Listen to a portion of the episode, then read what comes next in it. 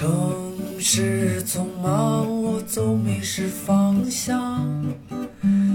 路上行人神色慌张，我内心冰凉。Welcome to another episode of Blow Your Mind，两个人的公路博客。大家好，我是峰哥。我是简丽丽。你美丽微笑，香香的味道就把我融化掉。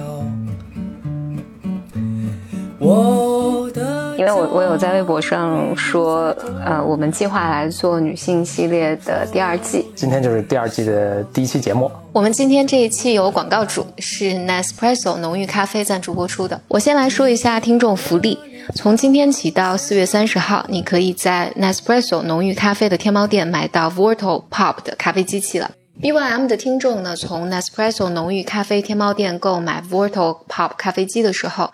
你可以领取到一百元的专属优惠，同时呢，你也可以获得两张五十元的简单心理的通用券。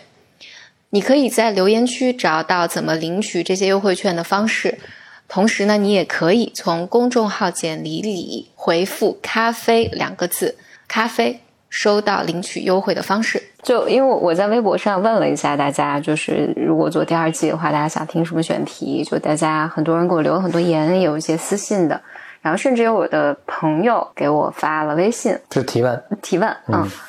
因为这个和觉得和我应该个人的经历有关，因为咱们第一季的时候已经是离现在好几年的时间了，嗯应该第一季是疫情之前录的。然后在这一次呢，大家的提问里面，绝大多数都在问我和生育有关的问题。然后，所以我想就是从嗯有一个朋友的提问开始，因为他的因为他的提问是比较长的，所以给大家一个就是给大家一个 信号，就是说你提问提的越长，越容易被 那被选出来。适适当就可以了，适当就可以了。因为这个朋友的文笔也很好，他问我说，他很想知道，呃，我是怎么做出生育的决定的。呃，当然，在微博的那个留言下面，也很多人来问我这个问题。我这个朋友提问，他是说，呃，我发现周围很多 couple 都是自然而然的要了宝宝，但是到了这一条，到了我这里完全过不去。他说我一直在犹豫要不要，之间下不定决心。他说在要和不要之间呢，我也没有就是特别被吸引，没有特别被抗拒。他说如果呃天上掉下来个宝宝，他说我也愿意养，但是这可能比较困难的现在的情况对，但是让我主动去造一个就很困难了。嗯，所以他他他的问题很有意思，他说有没有专门为女性定制的生育三十六问这种清单？就好像如果你能呃 check 这些 boxes，、啊然后我就就说要的原因不要的原因，然后哪边大于哪边我就怎么样。然后他第二个问题是关于孕期的耻感，啊、他说他以前听过有有人这个概念，就是会把女性的身材走样啊、激素变化，还有导致的情绪起伏联系起来。他说他身边确实有人会对这个事情非常的羞耻，以至于别人问他，他都说他自己是胖了，但其实一直到呃无法再瞒下去的时候才，就是才能面对这件事情。OK，这两个问题，对，但这个问题有一个延伸啊，他就问说，他说如果生了孩子之后，妈妈就不可避免的会变成另外一个人，觉得这是对自我的一种背叛。就这个问题是在咱们的那个留言里面，很多人在问，大家只是用不同的形态在问这个问题，就是生了孩子之后看来是大，家都有心中都有这个问题。对对，生生了孩子之后，你会不会变成不一样的，失去自我啊，等等等等。所以我们今天就尝试，不知道有没有机会回答到第二个问题啊？如果没有，我们哦就现在问第二期了嗯啊。第一个问题就关于做决定是否生育这件事情。就我想起前几天，就我妈抱着我们家小孩儿，嗯、在楼下散步的时候，我妈就遇到一个同龄人，就是一个同龄的阿姨吧。这阿姨呢，就是不断的跟我妈聊天，包括逗宝宝。嗯、后来这个阿姨就讲了一个事情，就是说她女儿大概和我的年纪可能差不多，可能比我还还要再大一些或者小一些，忘记了。她妈妈就特别特别特别焦虑她女儿不生育这件事情，但是她女儿也在也在创业，好像就是一心扑在事业上，反正就是没有任何生育的计划，所以我妈妈形容就这阿姨的状态，就是处在一个非常无比的、无比的焦虑的这个状况下。反正这个也很常见啊，一般女性到了呃某些年纪，或者你没到某些年纪的时候，就是你的长辈，就是尤尤其比如说直系直系的父母吧，就特别特别特别焦虑，就是为什么还不生育等等。我觉得这是很多很多女性面临的问题。我想讨论，因为最近我在看一本书，是呃湛卢文化出的，呃这本书叫做《女性的英雄之旅》，然后整本书都是讲生育、生育和成为母亲这件事情的，呃是一个荣格派的分析师写的，呃我觉得特别有意思。他在里面其实，或者换句话说，我想把这个问题重新定义成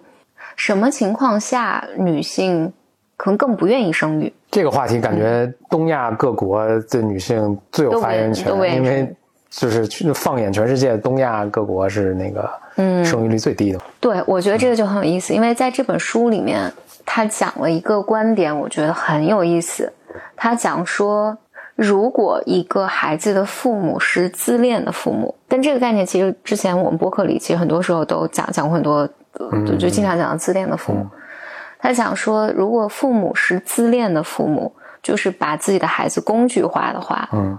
当孩子有所选择的时候，他就倾向于不要孩子。是不是自恋？在这儿咱们得解释一下，因为我觉得你说你的这个语境下说的自恋，跟大家平常以为的自恋还挺不一样的。对对对，在这儿他所指指的自恋型的意思，简简单来讲就是父母更把你看作是一个实现他人生目标的工具，就你的喜好啊、意愿是不重要的，你的一切是应该以，比如说为了让父母感到骄傲。嗯，或者我希望你承担家庭什么样的责任？就在这个成长过程中，你没有空间成为自己，嗯嗯，你必须成为呃其他人，就父母理想中的一个另外一个形象。这样的孩子，我我说的可能很粗暴啊，但就是因为你的自我始终没有空间发展起来。简而言之，就是你自己的生命还没有还没有机会绽放吧，你还没有机会去为自我去活一遍。然后这种状况下，你没有能力，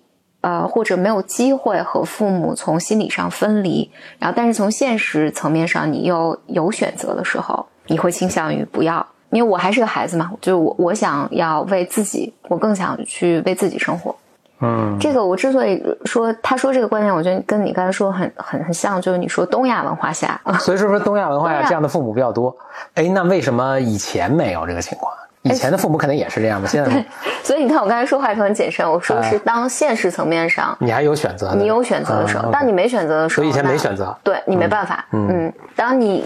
你开始有选择了，你就会有更多的。就我觉得这这个很很可理解嘛，因为我我现在记得我三十刚三十出头的时候，我记得我我我我爸妈也是有一段时间不断的来催促我，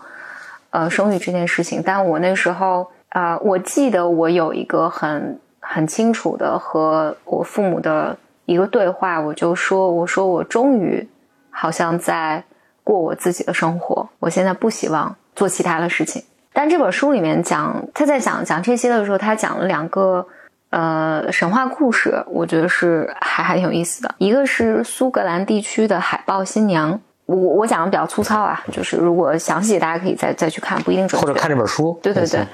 大意呢就是有几个海豹女，海豹女呢就是她其实身披了一个什么海豹的皮，但能把海豹皮脱下来去洗澡。然后这时候呢，反正一个男的过来呢，就偷了一张海豹皮，大家感觉啊，这跟咱们中国的传 文传神话传说很类似啊，可这能咱咱们那个叫应该是牛郎织女的故事啊，牛郎牛郎也去偷人家洗澡，我就是说古今中外的男性啊都有点问题，感觉为什么要有这种手段啊？他讲，呃总之呢，大家呃这几哎，他怎么知道那些海豹在那儿洗澡呢？也是有什么人跟他说？我我不没知道，没没没细节没说啊啊。OK，然后这这几个就是呃，所以这几就留下了一个小海豹嘛，就是就是其他女孩子洗完澡之后就穿着自己海穿着就海海豹海豹皮就走走了啊，剩对对对下她没有海豹皮就走不了了。对对对 OK 然后于是她就不得不嫁给了这个农夫吧，然后为什么不反抗呢？说你偷我东西啊什么的。对这个就就不知道，然后 OK，总之反正剧情就这么发展了。对，这个剧情发展到就是，然后两个人也生了小孩儿，呃，然后这个女孩儿也就日复一日的在过，就是过这种生活吧。然后等孩子长到好像四五岁的时候，有一天的儿子跑过来跟跟妈妈说：“哎，呃，我爸的厨房的哪个地方后面有一张海豹皮。”呃，这个女孩儿就等于儿子把他爸给卖了。对，嗯，然后不过这儿子可能不知道这个海豹皮的重重重要重要意义啊。当然，然后这个这个女孩儿就跟就很高兴的扔下东西，就穿上海豹皮就走了，永远的离开了。那儿子也不要了。嗯，这是苏格兰的故事。他不后面还有回，他又去追过去，什么什么洗手啊什么？呃，不不，那是另外一个。哦，嗯然后跟他非常相关的这本书又讲了第二个，在后来讲了第二个故事，叫《天鹅少女》。天鹅少女呢，就是这个这个故事和刚刚那个海报很像，反正也是七只天鹅下凡来洗澡，然后被一个男的偷了。哦，所以它是个有天鹅皮，对对对，偷了天鹅皮，然后所以洗完就是是哪哪儿的故事这个我我没看到他说这是哪儿的故事，？OK，他洗了这个，反反正最后就留下最小的这只天鹅。这个天鹅没办法跟着这个这个男的回去结婚生子，生儿育女，嗯，呃，也日日复一日的辛劳。不一样的是呢，同样的情况也是到孩子长到几岁的时候，有一天跑过来跟妈妈说：“哎，爸爸那儿有一个天鹅天鹅皮。”不一样的是呢，这个女的走的时候跟儿子说：“你爸，你告诉你爸爸，你爸爸如果想找我的话，让他到哪儿哪儿哪儿去找我。”所以他这个还是有一点点留念这个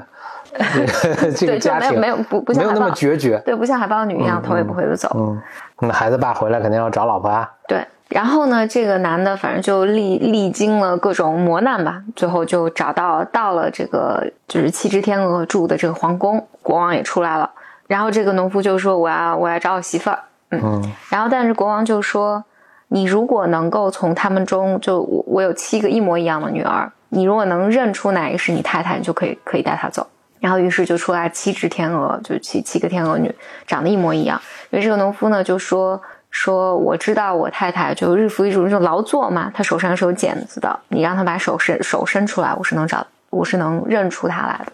然后果然他就认出了太太，然后于于是这个太太就嗯、呃很高兴的跟他一起回家了。这几个故事都有很多很有很有趣很有趣的点啊。嗯先说一个这个听完之后的立刻的一个感受啊，嗯嗯就是这个就这个还真表现了出就不不同文化之间有些类似的地方。就是我猜这两个故事也来自于反正可能不两个不同的文化传统，对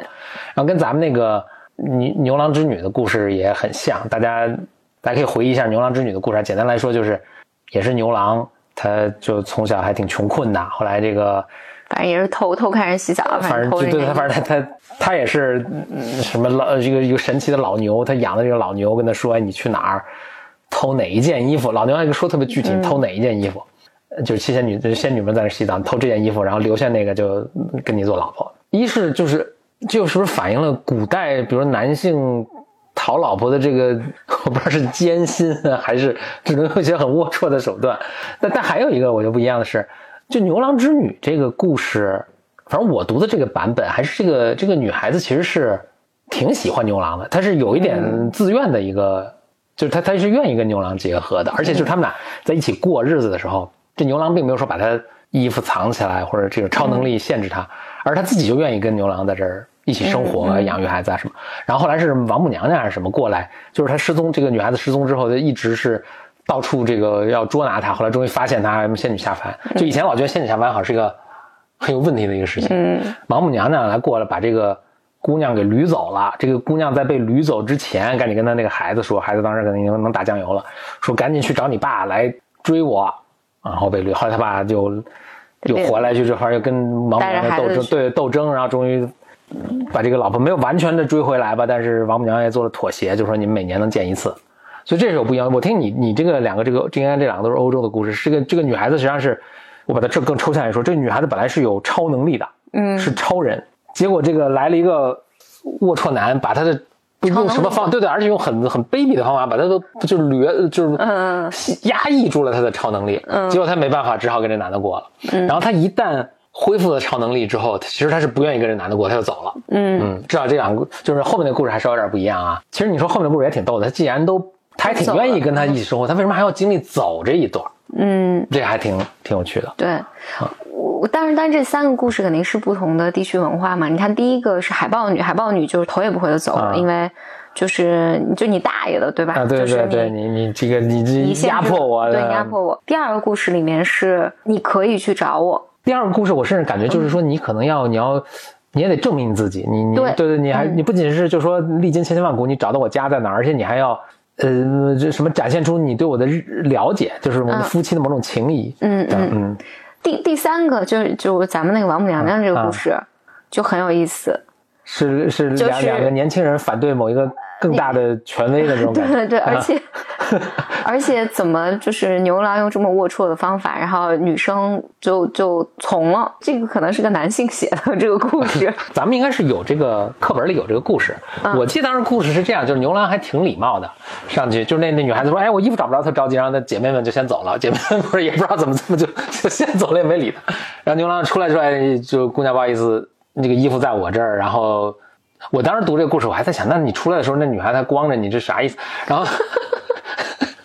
你是就眼睛不看，然后就把这衣服献上，然后是是这女孩子穿上衣服，然后说：“哎呀，反正都是女孩穿上衣服，说哎呀，反正都见面了，我们就聊两句。”就他们聊聊了一会儿，聊了一会儿呢，这个哎觉得小伙子还不错。然后留下，所以好像没有强，我不知道是不是是现代版改良版本啊。我我我的感觉就是这是一个非常呃非常非常糟糕的一个一个故事，我觉得肯定是后期。现在听起来这个价值观是很有问题的，就是你找老婆怎么能这么找呢？对我听起来很像是，而而且因为在这个故事里面，这个女性是愿意和牛郎过的，对，只要表达的是。我我听起来这个故事非常规训。就是怎么讲呢？非常规训女性嘛，就是说男的这么做，反正你也你得有也是。他还有些，但这个这个这个使得我有些很很多很不好的。对，我我想象，我们我们也可以继续吐槽，就是讲这个。呃，我我对这个故事的印象，但是我可能是这个年代久远啊，然后包括我自己自己的记忆可能也也也不准确了。我的印象是他反正前面有很多铺垫，说这女孩子在天庭天天宫里啊，就是日子本来过得很无聊。本来就挺渴望的，粉粉为什么要到天地下来洗澡呢？天上水不干净吗？天上水肯定比地上干净嘛。在天上本来很无聊，看地上人间呐，很多，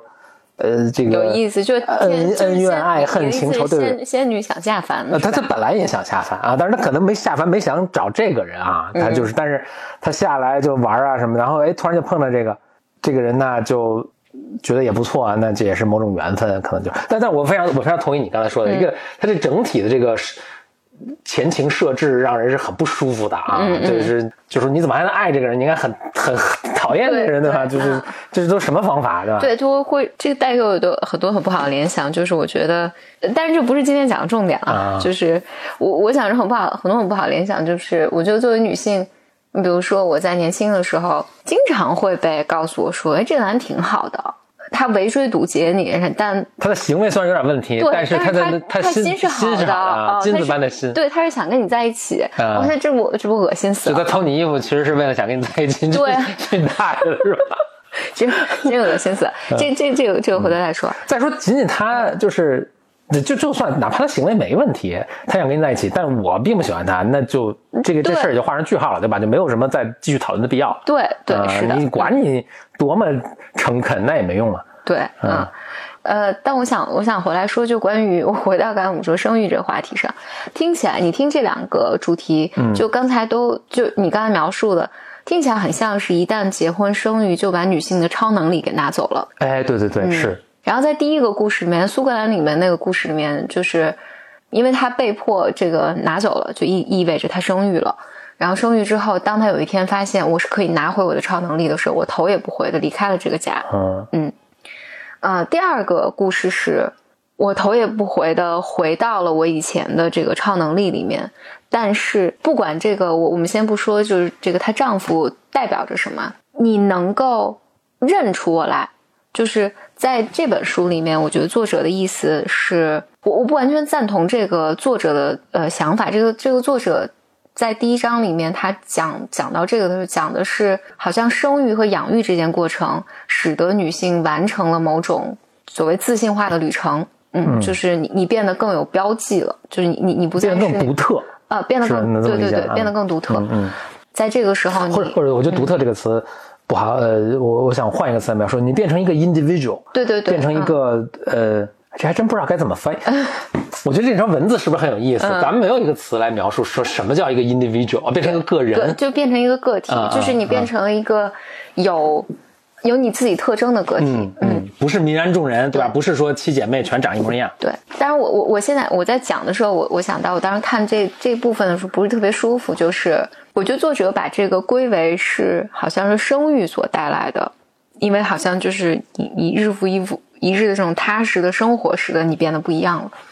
洗衣服带来的，具体说。对对对。但但我我我想说的是，听起来是当你变成就不不管是什么过程，因为我我相信绝不是只有生育能能能使得你完成这个过程。就是当你有了自我，就是当就回到刚才，如果能连连回去的话，当你的自我发展起来，就是你成为了一个独立的个体的时候，就你你不再是受控于某种社会文化或者是呃父母或者是一个环境对你的预期期望，你不是生活在这里面的，而是你有了自我之后。你仍然可以带着你的超能超能力，再回到这个现实生活里面去，就回到这个家庭里面去了。就是你不管是什么机会，使得你发展出了自我，哪怕就是洗衣服，比如受了很多苦，对吧？不不不，就是除了生育以外，生育这件，当然当然，就这本书啊，这本书里面，它其实讨论后面讨论了很多关于生育是如何。能够呃治愈你很多，在你个人成长就是或者个性化的这个旅自信化的这个旅途上，如何能够治愈你？但如果不是生育，就是哪怕你生育之前，你有了其他的机会，使得你去寻找自我，嗯，从呃原来的这个家庭家庭中呃心理独立出来，然后当你有了更多的空间体验，就是当你更成为自我的时候，就有了自己这个标记的时候，你是可以既拥有超能力。啊，或者，但你好像心甘情愿，或者是你愿意投入到一个凡间的生活里面去了。我我复述一下，或者我我确认一下。所以你刚才说的这个，就你刚刚说的这段话，实际上是你是对照的，就是这个文本是说他或许会超他超能力之后，他就逃跑了，看起来就是逃跑，逃跑了之后，但是反正又老公又来追赶啊，然后又认出他啦，他又就又又回来回来了，所以他这个逃跑。又回归的这个过程是在这个空间，在这这个过程中，是他有一个自我怎么成长的空间，是是指这个吗？不到我我可能想描述不是，我想描述的是相相比海豹新娘，海豹新娘似乎是她从来没有，似乎在这个故事里面，这个故事文本里面是没有任何关于她。他自我发展的印记的，他是一切都是被胁迫，他他的超能力被拿走了，嗯，然后他找到了之后头也不回就离开了，嗯。第二个 case 下，好像使得这个女性愿意回来是，呃，至少在这里面她是被指认出来，她在七个这个一模一样的女性中，她被指认出来了。我的理解就是，不管是什么原因，就这个女性她是拥有自我的，嗯嗯，她是独特的，她有别的其他的六个姐妹，她是。它是不一样的，对对对，或换句话说，就是他自己成为了，你可以说就成为了他自己吧。嗯，在我的理解是，当女性有了这部分的心理空间的时候，她这个时候就可有机会做选择了。她可以选择啊，我仍然做海豹女，就是我不回去了。嗯嗯，或者我不愿意，我压根就不愿意要这样的生活，我就决定就是过我的单身的，就是一个人的生活。那还有一种呢，就是我也可以愿意去生育了，嗯，就是当他有选择权，就是他可以有选择了。我表达一个思维的分支啊，嗯嗯，哎，其实你看这个故事中，这个就说天鹅这个故事，嗯，他好像并没有表达出我我没看原文啊，但听刚才讲述的过程中，他好像并没有就是把他这个这个男的找过来，这男的其实也没有跟他对话嘛，是跟他爸对话啊，对吧？所以其实他也没有，你就是他爸有有有。就他爸做这个决定，说你能认出，你就就可以带他回去。嗯，但他自己是不是愿意回去呢？好像也没有说清楚。哦，在在这当然，包括他自己是不是愿意用这种方式去考验他的这个老公，是好像也就就除非这个题，这个这个难题是他想的，然后他跟他跟老爸说：“你爸你这么考验他什么？”嗯，当然就是这这这是非常 tricky 的一个一个东西，就是你记得我们以前以前讨论梦这件事情啊。就所有精神分析里面理解梦的时候，梦的元素的时候，他认为梦里的每一个你梦到每一个角色都是你自己。嗯嗯。然后他们在看神话传说呀、看故事的时候，他们也认为这个里面的每一个角色都是一个人，都代表一个人内心不同的力量。就是他他不完全，但是当然，我觉得这个也反肯定是反映当时的文化，因为这肯定是很很早很早的故事了。那个时候可能那。那那就是还有一个父亲或者是一个父辈来做决定，当然你在这边也可以看作是我内化的，比如社会对于我的这种严格的要求，或者我必须遵遵照的某种某种某种权利吧。嗯。但如果对比你第三个故事，就是牛郎织女的这个故事的时候，听起来就很像是反正前面我就很变态了啊，然后后面怎么主要是开始了，对，后面还还好，后 后面就变成两个年轻人和父母之间的一个嗯。斗争，然后于是他们就变成了那个受害者，是，嗯。这也很反映东亚文化了。嗯，对，所以我在想，就我听刚才这两个故事，他们如此像啊，而且都是那种动物性。我有个猜想，包括你看那个，尤其假设这些故事都很古老啊，就是以前都口述故事嘛，所以其实每个人在讲，由于这故事传了很多不同的地区或者文化或者时代啊，可能这个言传数百年。其实这每个故事是在每一代人是不断的给加工的，嗯呃，包包括比如说每个社社会也变得越来越复杂嘛，所以这故事其实也会越来越越复杂。你看更早的故事其实非常简单，嗯非常简单粗暴，都可能现在看起来都不觉得是个故事，没什么情节。所以这故事，我猜这俩故事是不是一个是一个前身，就是那海豹是这个天鹅的一个前身。就在最早的时候，大家就讲了一个特粗暴的一个、嗯特简单粗暴的故事，有点像咱那田螺姑娘，其实，嗯，但我我我其实，在复述就是海豹女的故事的时候，我觉得也有可能是因为我听起来这个更像是一个女女性写的编出的这个故事来，哦，就它里面那个像是更我更绝情，对我，我被迫嗯。进进入了这样一个生活，所以当我能够找到我的海豹皮的时候，就受害者的这个状态是更坚决的。对对对，我我是非常决绝的走了。有有可能，比如说在更早的时候，其实是，然后假设这这是欧洲吧，他说等到他们欧洲可能社会又又又这样发展到一定程度的时候，可能比如说男权变得一个更成为一个更更压倒或者更强大的一个力量的时候，大家把这个故事改了。改成一个就是您老老婆还能失而复得的这么一个故事，嗯但啊但在传更传到咱们东亚来的时候，又变成一个小夫妻小两口那个 跟父母对着干的一个故事，是吧？并肩作战的一个故事。对，但对，但但但我想回来，我就想回回来讨论，因为因为我我我看无论微博上的提问也好，还是朋友发给我的提问也好，这里面都有一个女性共通的，好像一个就在做生育，就是因为有一些有一些女性是很很愿意生育的，就是这本来就是她自己的选择，她就没有这个没有这个困惑。那有一部分女性呢，她就是处在一个到底生育这件事情会不会使得我失去自我？我我的感觉是，如果你原本就没有自我可以失去，我的意思是在一个所谓自恋型父母的就由于多年受父母的这个这个淫威所这个我我笼罩我，对对，但我想说，父母也是个隐喻了，就是你你所哦处的这个文化环境，如果它就是不允许你发展出自我，啊当你有选择的时候，当你有看起来有选择的时候，就是比如说，就我们这代人，你比如说你离开了父母的所在的那个城市，然后你有了自己的生活，当你有可能选选择的时候，你就会想，我不能失去我的超能力。是因为这个超能力也来之不易。对，或者我还没开始，我还没我还没走到那步呢，我这个分步骤的。我先得获得超能力，然后在在天上飞一圈，然后再对琢磨这个。我我要天上飞一圈，最后变成了就就有点像那个什么，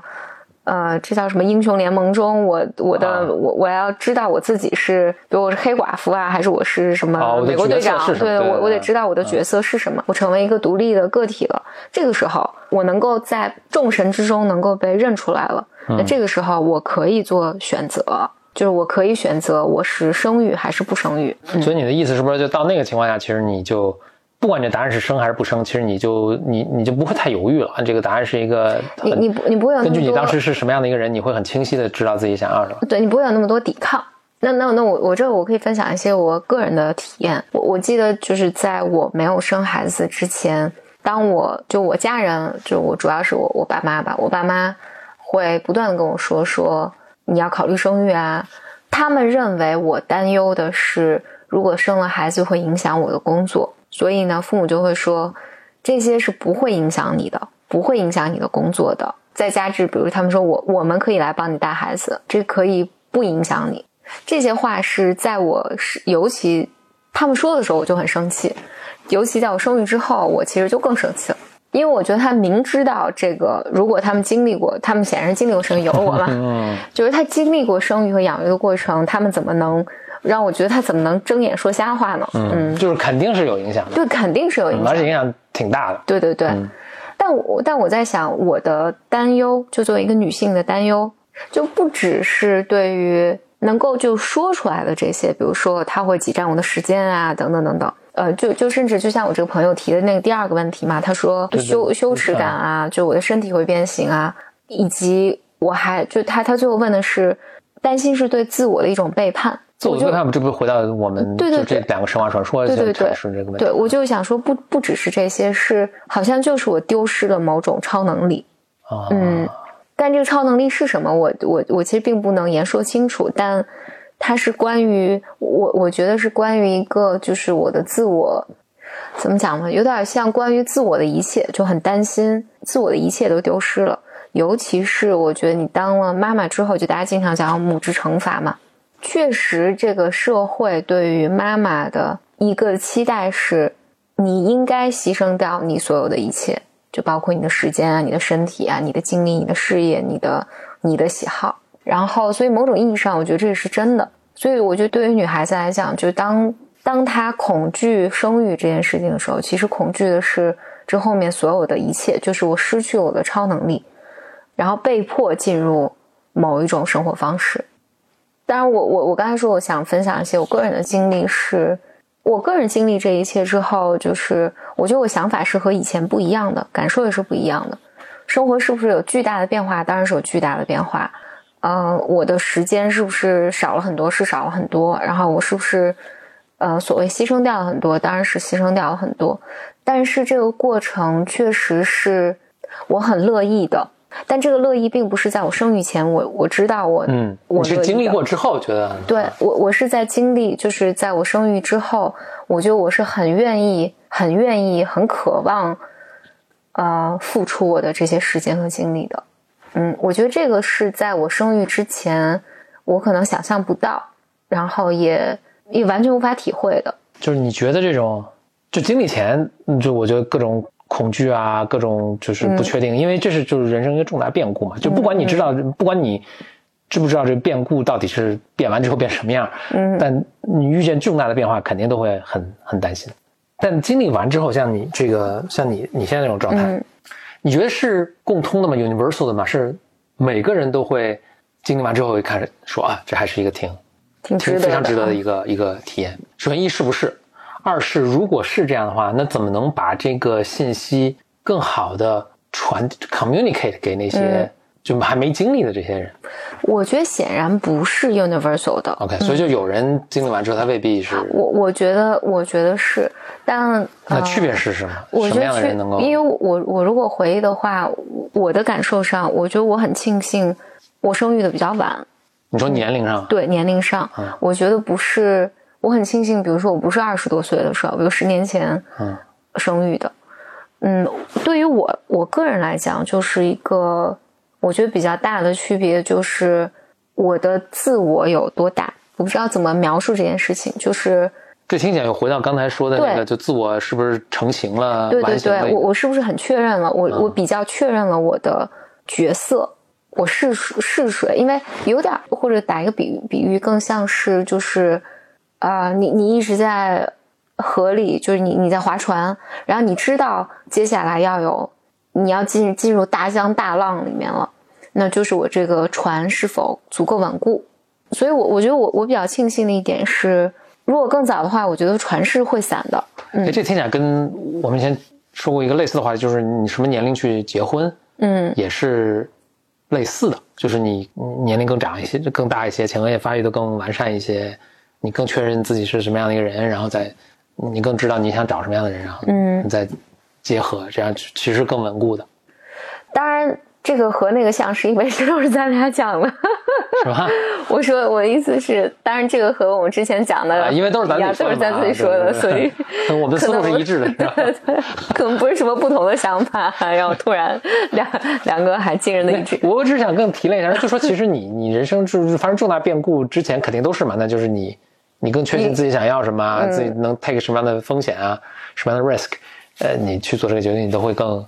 对。否则的话，坚如磐石。否否则的话，就我觉得更靠运气。嗯，就并不是我我意思，并不是有些人就是完全没有做好准备，或者是甚至就是并不在我们刚才说的这个什么 individualize，然后他去生育了，然后就是。就一定会出现问题，就那，但我觉得那个是非常考验运气的。就是你当然有机会遇到一个很呃合适的人，在很合适的环境里面，你也一直感觉到很幸福。但我觉得那个是非常考验运气的。所以这个就很像，呃，就我刚才讲第二个，就天鹅女，天鹅女不管是什么原因，因为显然她似乎她也不是就是心甘情愿的进入了这个生育的过程，但她进来了，进来了，然后她有机会拿回自己的超能力，然后但是她又再次回到了这个选择回到了现实生活里面去。哎，包括啊，比如我脑补一下，那她又又回到这个生活，这时候她老公应该就不需要再把这衣服藏起来了，对吧？对，其实就是你你说的又可以拥有超能力，但我还可以愿意在这儿生活。对，嗯，但是他我我觉得他也可以，就是一会儿回去，一会儿在这儿，一会儿回去，一会儿在这儿了嘛。哎，我这么想，他们那个他们那个夫妻生活还挺变态的，所以她老公其实一直是等于说是在控制他，而且是违背他意愿的，对吧？对啊，嗯这是建立一种互相不信任的一个基础，就是老公也觉得衣服给了你，你就会跑，嗯啊，所以要把你拴住，嗯啊，然后他其实也是，我逮着机会我就得跑，然后就到处找蛛丝马迹，这衣服藏哪，嗯，是吧？但是哎，挺有趣，比如老公为什么不把这衣服烧了呢？烧不掉吧？我觉得你记得我们以前讲过一个特别诡异的，好像是印尼的什么树皮是不是？对对，就是是螃螃蟹，螃蟹这个是性别对调了，就是这个男生是个螃蟹，嗯这个女孩子很喜欢这个螃，呃，很喜欢这个男生，但她很长时间都不知道这这个人是个螃蟹啊。后来有一次，这个男的出去，他们跟踪，后来发现他是，就是他能变回一只螃蟹，就钻回到螃蟹壳里就变成螃蟹了，然后出来变成一个人。这女孩子就等这个他变成人走了之后，把这个螃蟹壳挖出来给烧烧坏，烧烧成灰儿了。嗯嗯嗯然后这个男的就变不回去了，然后就只能跟这女的一起生活了。嗯，首先，为什么都是人跟禽兽？海豹还是哺乳动物，然后变鸟类，但是后来变成节肢动物了，好像。然后，哎，中国的两个都是人，女女生还是仙女儿呢，啊就比对比人更更先进。对，所以你说印度尼西亚这个故事，就是他等于把他后路就彻底给断了，哎但这是值得玩味的一个。但我 但我我嗯我觉得这很不一样，就是这性别对调是非常呃重要的一件事情。啊，因为我我觉得，就今天咱们讲讲这个什么海豹女、天鹅女和那个牛郎织女这个事儿，更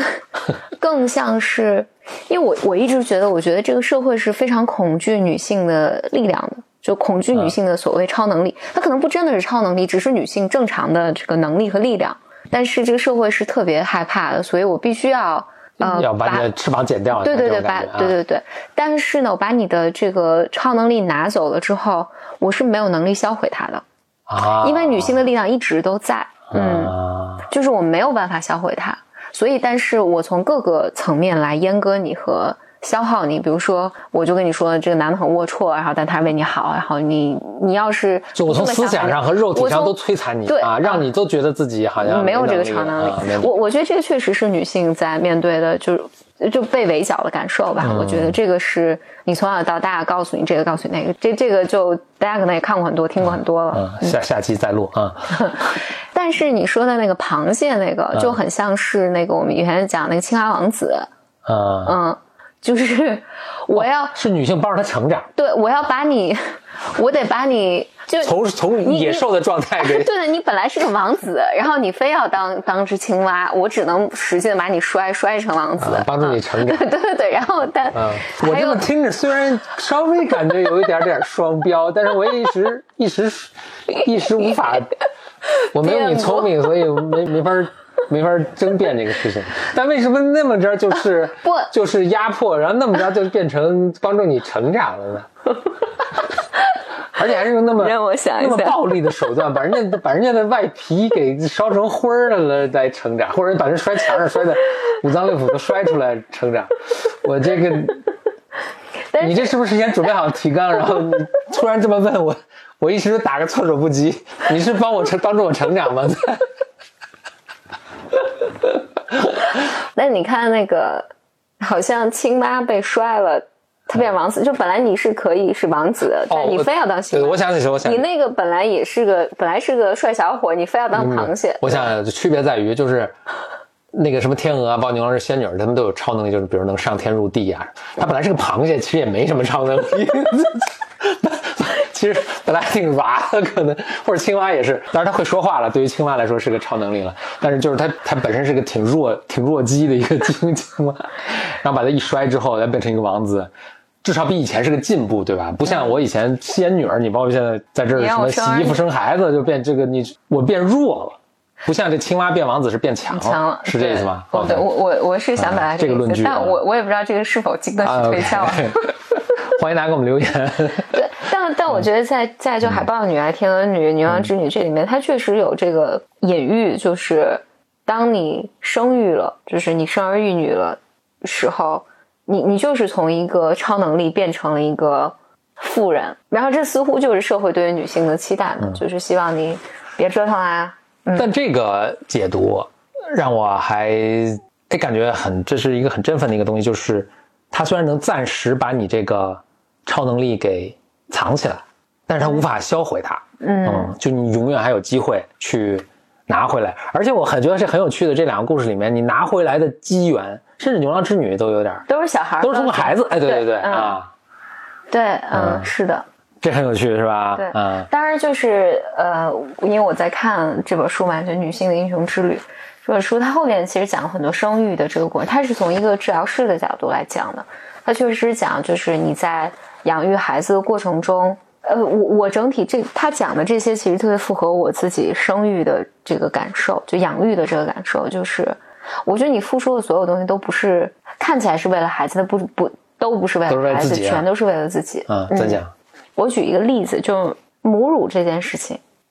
我后来意识到，就是母乳亲喂，就母乳你可以平喂也可以亲喂嘛。嗯，我后来意识到，母乳亲喂这件事情，虽然好像主主流的那个什么观念是对孩子特别好，是吧？对，就或者对母说是母乳对对孩子好，嗯嗯，然后但是关于亲喂和品味这件事情，嗯我我但品味确实有它很好的很好的这个地方呢。你哦，我我我可以就你比如说品母乳品味这件事情，就第一你是能够算得出来孩子一天吃了多少，你能确保他吃饱了或者没吃饱。然后，但是品味这件事情会你会耗费大量的精精力，就洗奶瓶啊，你要、你要泵奶，然后再喂奶，其实这个工作量特别特别大，很多时候不是你一个人可以搞得定的，你需要家家庭都参与进来，来一起来帮助你完成这个过程。然后，所以当时我记得我我我跟就包括我在月子中心的大夫嘛，他一直鼓励我亲喂。后来就我每次都问他们到底亲喂有什么好处，因为我不知道我的小孩吃饱了没有，我到底喂了他多少东西。我觉得所有人们能告诉我的，或者我我被告知的，都是对妈妈好。比如说你不会，你不容易得乳腺炎啊。然后事实上，我也觉得就亲喂这个，其实它是带来一个特别重要的东西，就是孩子和妈妈之间的连接感。嗯但这个连接感谁需要？妈妈需要。孩子，尤其在生命早期，他需要一个特别稳定的客体。我们说稳定的关系，这个稳定的关系是谁都可以。比如说，我如果是平喂的话，是妈妈喂的，奶奶喂的，爷爷喂的，爸爸喂的，呃，阿姨喂的，就是只要这个这些客体稳定，对于孩子来讲，我获得稳定的食物其实就可以了。那这个亲密感在这个时候是谁需要？妈妈需要。如果这是我一个经验的话，我确实觉得这个亲密感很重要。就对于妈妈来讲，就是让我来获得母亲的身份，以及这个过程因为太短暂了，就是你孩子一眨眼就长大了，就是太短暂了。当你错过了这个时期之后，你就是有很多遗憾，就感受层面层层面上的。所以，我后来觉得整个养育的过程里面，比如说我愿意付出这些精力，我很多时候我我现在觉得就是。嗯、我所有的时间就是除了不得不去工作的时间，我所有的时间都想给孩子，是因为我觉得，我觉得这段时光对于我来讲太珍贵了。就是他，比如说一个月大、两个月大、三个月大、四个大、四个月大，就过去就没有了。他这这个成长、成长、成长阶段，我不愿意错过他任何一个一个时刻。就我觉得这一切都是为了我自己，但对于孩子来讲，是不是，比如他像我一样这么渴望这段关系，我觉得不一定。呃，当然，就是从如果从这这个书里面来讲的时候，你会发现，当然他讲了很多案例，就是比如说你能从在养养育的过程中，比如说你特别厌恶孩子身上什么东西，很多时候是你早年的创伤的一个表达，嗯，然后你能够在和孩子相处的过程里面，更多的审视自己，以及获得你你本来应该得到但从来没得到过的东西，嗯。但听起来，我我的感受上，养育的过程看起来是你在给予孩子，但其实实际上父母一定是受益更多的那一方。所以最后最后，我再回到我这个朋友的两个问题上啊，就是一个问题是如何做出生育的决定。我的体验是，它不一定是个意识层面上的决定，所以就没法有什么三十六问，然后你 对左边嗯是对的原因，右边所是反对的原因。以，所以有的时候呢，你你是被就是什么被人偷了你的这个超能力，嗯、就是你你被迫，或者在你没有准备好的时候，或者你还没想好的时候，你忽然有有了这个选，就是不是有了这个选择，就是你被迫进入这个这个情境，但是呃，有的时候是你已经有了怎么讲，已已经有了自己的个性，然后你决定你在拥有超能力的同时，然后你进入这个就过一个农夫生活。哎，那中国这个牛郎织女是不是就是这个故事？就是他本来就有超能力，然后他也没有被剥夺超能力，他就自自愿选择了这个生活。那他为什么不是？比如说，就下来我在什么公园里遛弯儿，然后我就碰见牛郎，我们俩自由自由恋爱，然后进入了生育，而变成了什么牛郎一定要偷了他的衣服，再假装殷勤去。我我我不是很相信这件事情。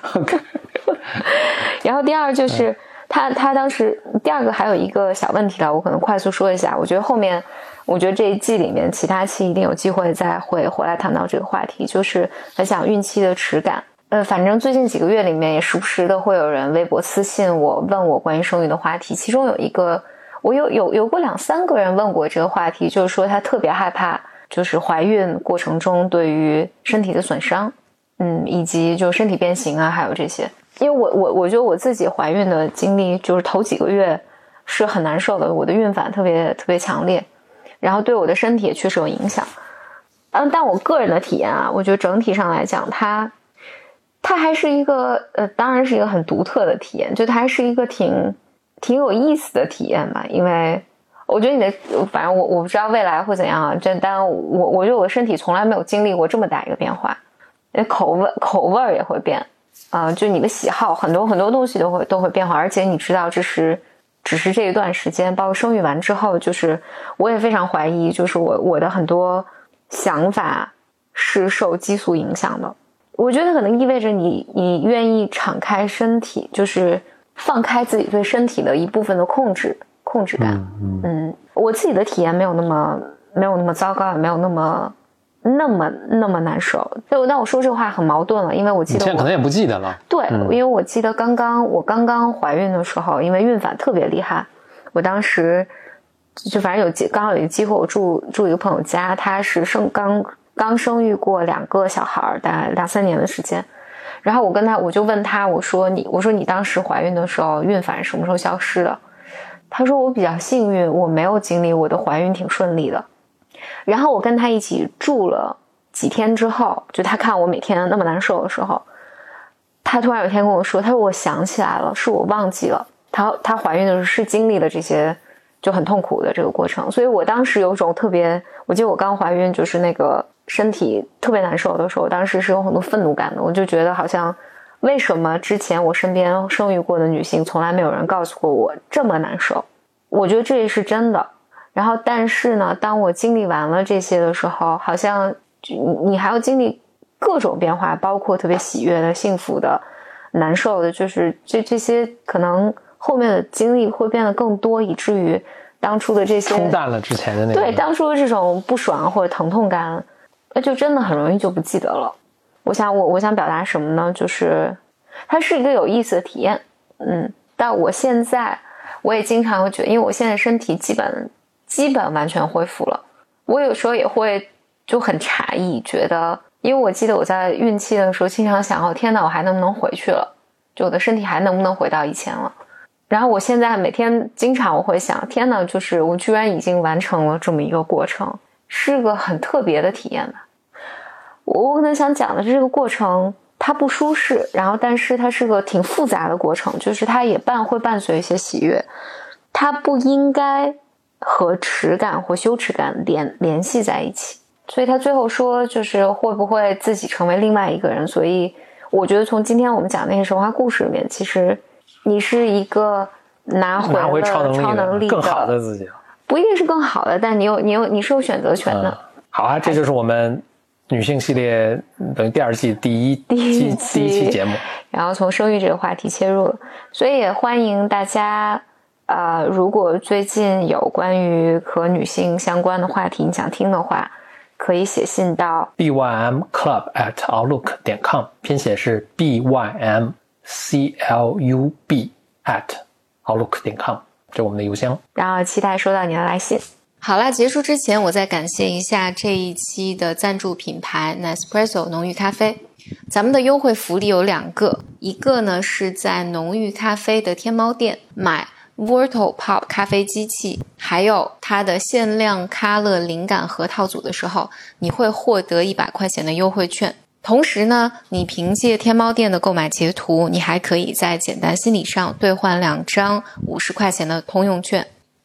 我推荐你看看浓郁咖啡的 Vortal Pop 咖啡机和限量的咖乐灵感核套组。这里面有很多有趣的配件，比如说胶囊啊、杯子、杯垫啊等等一大堆好玩的东西。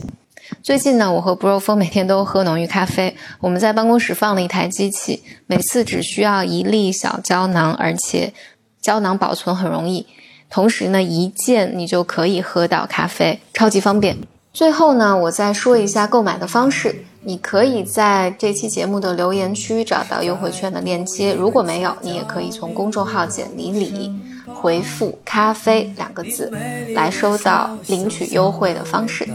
好，我们下期节目再见，拜。我的骄傲已不再重要，说一声你好，紧张不得了。你的脸上写满了。